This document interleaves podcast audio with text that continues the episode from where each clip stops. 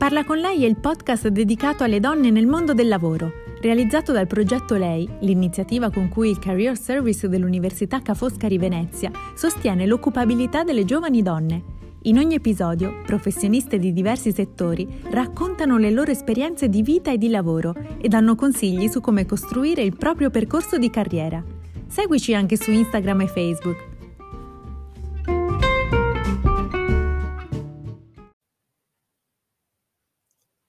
Bentrovati a Parla con lei, la rubrica settimanale dedicata alle donne nel mondo del lavoro in collaborazione con il Career Service dell'Università Ca' Foscari di Venezia. Oggi abbiamo con noi la rock star della fisica. Lei ha ideato un metodo tutto suo per parlare di fisica in televisione, a teatro, nei suoi libri, podcast. Do il benvenuto a Gabriella Grayson. Ciao, ciao, buongiorno a voi. Ciao Gabriella, grazie per essere con noi. Tu Grazie ti. Ti riconosci in questa definizione di rockstar della fisica che ti ha dato il Corriere della Sera?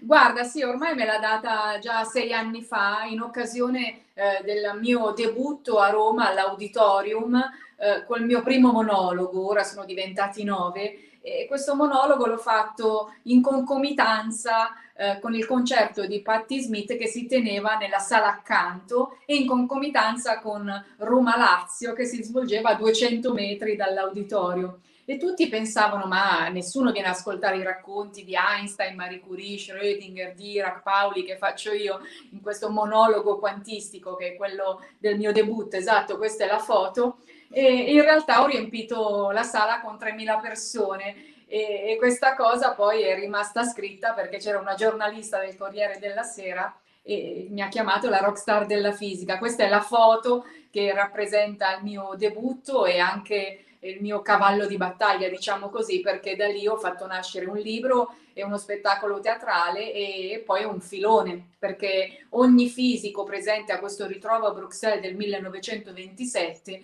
lo racconto in un libro diverso e vado nel posto dove lui ha vissuto, incontro le persone che raccontano e spiegano retroscene ed aneddoti e, e da lì creo delle storie. Dunque eh, da quel primo libro, L'incredibile cena dei fisici quantistici, poi sono nati tutti gli altri, eh, uno dedicato a Niels Bohr, uno ad Einstein, uno a Schrödinger e vado avanti così, uno ad Heisenberg, eccetera. E Gabriella, partendo dagli inizi, allora tu sei laureata in fisica nucleare, ma sei anche scrittrice, performer teatrale, divulgatrice. Mm, quando ti sei iscritta all'università, come immaginavi il tuo percorso professionale? Ma guarda, io in realtà avevo voglia di fare fisica, avevo proprio la necessità, la senti come un'urgenza quella di immergerti in questa materia bellissima, in questa branca del sapere che pochi ti, ti spiegano che cos'è all'inizio. E dunque eh, non sapevo quello che avrei fatto dopo, ma sapevo che sarei stata bene in un ambiente eh, dove ragionano come me dove fanno volare la testa da altre parti. In effetti poi è stato così. Mi sono laureata in fisica, poi sono andata a Parigi all'École Polytechnique dove ho lavorato sotto la guida di François Miranov, uno chef fantastico che mi raccontava storie appunto e dove ho capito che la fisica doveva essere raccontata. È per questo che ho creato questo percorso in Italia. Eh, basandomi su tutto quello che era la mia esperienza e gli studi e soprattutto io continuo a studiare ininterrottamente. Sono una studiosa prima di tutto dei fisici del XX secolo, della meccanica quantistica e di quello che hanno lasciato oggi e che oggi abbiamo tra le mani tutti i giorni. Però sicuramente hai dato un'immagine molto diversa del classico fisico, come per esempio in questa immagine, molto rockstar appunto. Sì, qui disegnavo sul muro la, la, disuguaglianza di Heisenberg, dunque il principio di indeterminazione di Heisenberg. Nel corso di questo, di questo periodo, degli ultimi sette anni della mia vita, ho creato proprio un mio mondo dove esprimermi perché l'idea del fisico che deve stare chiuso in casa, eh, spettinato, vestito male, che non vede mai la luce, con gli occhialini, un po', un po' ridicolo nell'aspetto, ecco, non mi apparteneva, come non appartiene a tantissime ragazze e ragazzi che, che iniziano a fare fisica. E dunque ho, ho voluto dare un, un segno, un'impronta, lasciare un'impronta per far capire a tutti che possono dedicarsi a questa materia se vogliono e possono essere se stessi soprattutto. Non è necessario vestirsi sciatti o, o sentirsi dire delle frasi che purtroppo fino al XX secolo erano all'ordine del giorno, tipo ma cosa ti trucchi a fare? Non, sei, eh, non devi fare un servizio fotografico oppure togli i tacchi, non sei una sfilata. Uno può fare quello che vuole, può vestirsi come vuole ed essere se stesso e non subire anche o nel suo percorso, soprattutto, la cosa più importante è non subire soprusi, perché fino al XX secolo è stato così, soprattutto per le donne. Tu hai dedicato eh, ampio spazio alle grandi donne della scienza. Ehm, hai trovato un fil rouge, una mm, lezione di vita che possiamo imparare da queste grandi donne che hanno fatto la storia della fisica?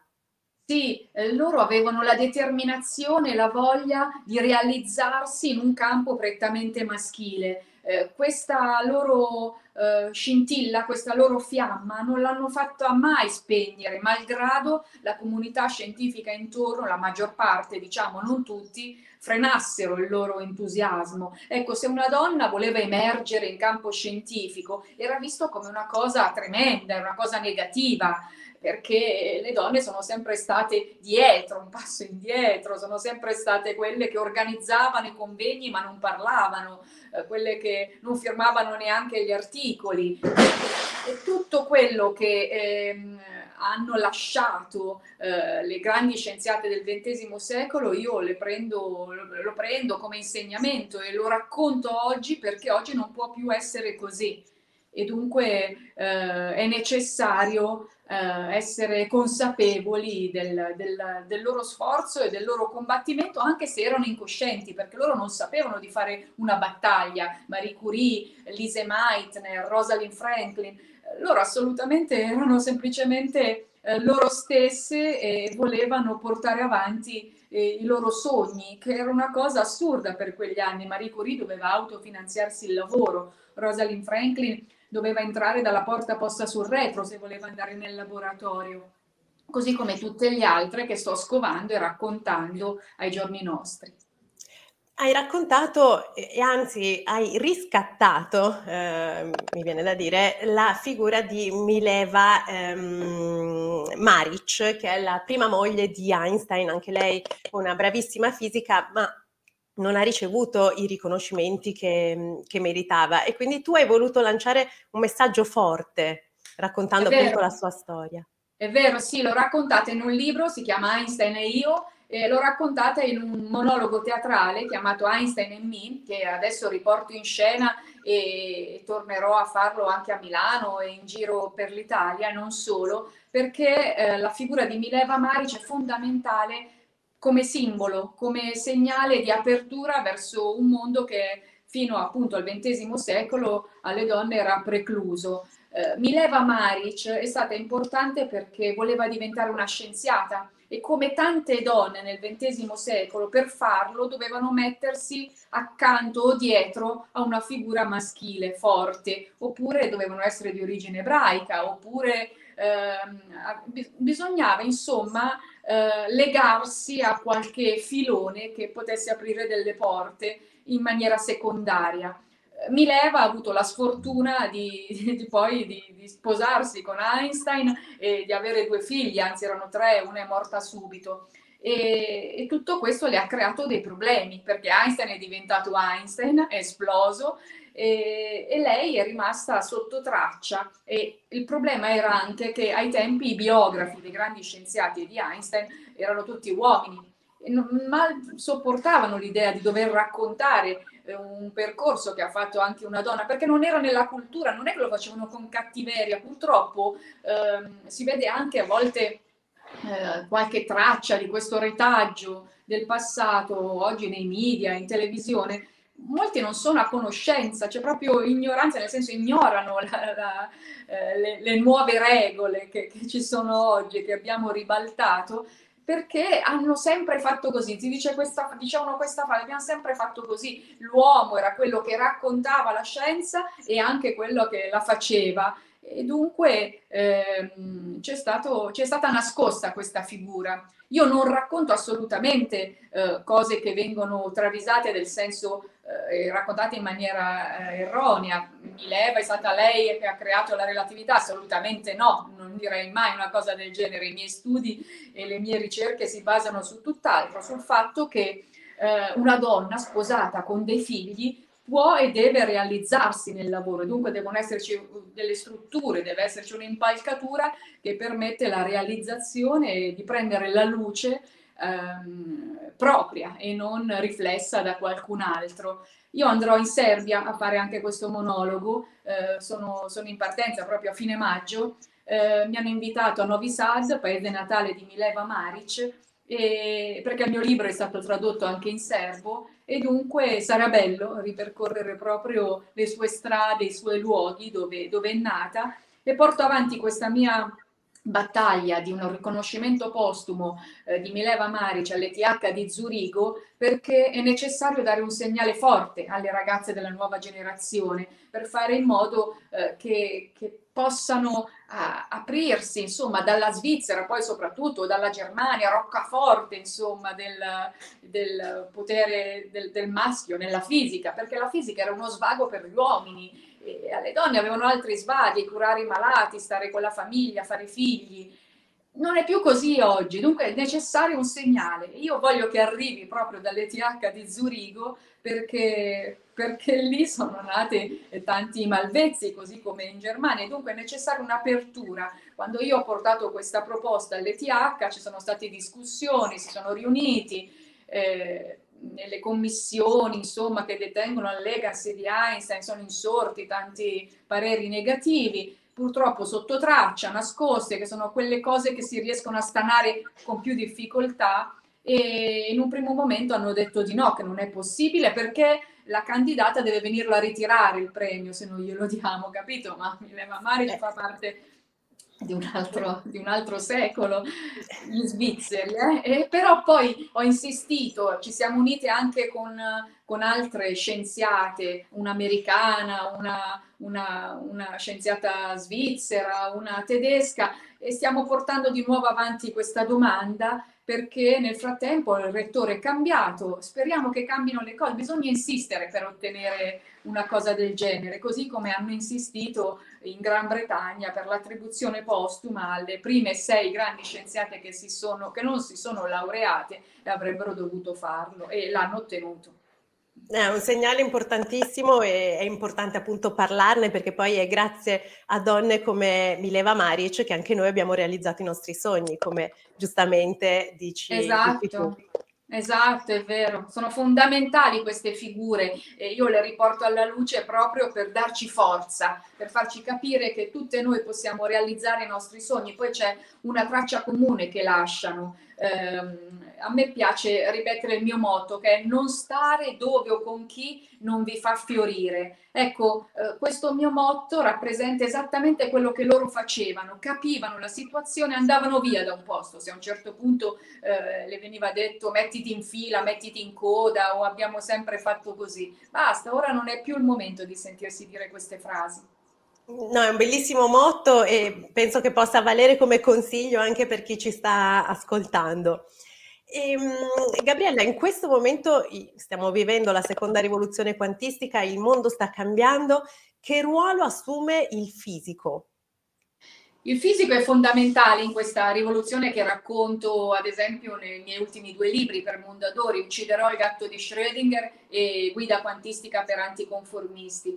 Stiamo vivendo questa seconda rivoluzione quantistica e il fisico è protagonista assoluto perché è quello che la sta creando. In America eh, sono già oltre, così come in Cina, stanno già creando nuove tecnologie che noi vivremo domani, proprio nel, nell'immediato. Eh, la seconda rivoluzione quantistica porterà stravolgimenti nella nostra vita, così come ha fatto la prima grande rivoluzione quantistica, quando è nata nel XX secolo, ha portato eh, i lettori CD, DVD, le tacche, i chip al silicio, i telefonini, eh, i computer sono tutte applicazioni della fisica quantistica. I creatori nel trentennio che hanno creato la fisica quantistica non, non li avevano, eppure li hanno pensati, li hanno creati con le loro idee e con, loro, con i loro ritrovi. Per quello io faccio partire tutto da Bruxelles, dalla foto del 1927 per i miei racconti, perché io identifico proprio in quella data lì, in quel ritrovo, eh, la, la, la, nascita della meccanica quantistica e oggi vivremo la seconda rivoluzione, quindi siamo dentro a un'altra un'altra nuova visione del mondo che ci hanno dato sempre loro. Schrödinger, l'equazione di Schrödinger ha preso il posto di quella di Newton e oggi eh, ha fatto nascere tante applicazioni dall'intelligenza artificiale al machine learning, alla biologia quantistica, ai supercomputer quantistici. L'equazione di Schrödinger non vale più F uguale m per A o il moto eh, determinato soltanto dalla posizione, dalla velocità di un oggetto. Oggi non valgono più queste regole nel mondo dell'infinitamente piccolo perché... Eh, perché la meccanica quantistica dice tutt'altro e dunque è questa teoria su cui dobbiamo basarci oggi. E per quale motivo le aziende dovrebbero avvalersi della figura del, del fisico, come succede negli Stati Uniti in tantissimi settori? La figura del fisico è fondamentale oggi, lo fanno già in America le grandi aziende o anche i politici fuori dal nostro paese perché, eh, perché ha un modo di ragionare completamente diverso un fisico. Il fisico ti dà un punto di vista lontano, più distante e riesce a, basandosi su dati, ecco i fisici sono, sanno leggere i dati inoltre sanno avere le chiavi per aprire i cassetti e tutto quello che, che, fa un fisico, infatti questa è una foto di quando racconto tutte queste cose nelle aziende, ecco, perché io faccio anche consulenza per le aziende, faccio convention, Uh, meeting, coordino uh, grandi, grandi, eventi, perché la necessità di un'azienda è anche quella di trovare un nuovo punto di vista, trovare un aspetto diverso per risolvere i problemi, problem solving. Il fisico è quello che ha in mano tutto con chiarezza. È fondamentale averne uno a fianco. Eh, la lucidità e la, la, lettura che può dare un fisico ad ogni situazione è quella che porta al progresso e, e a un'analisi dettagliata di tutto ciò che accade.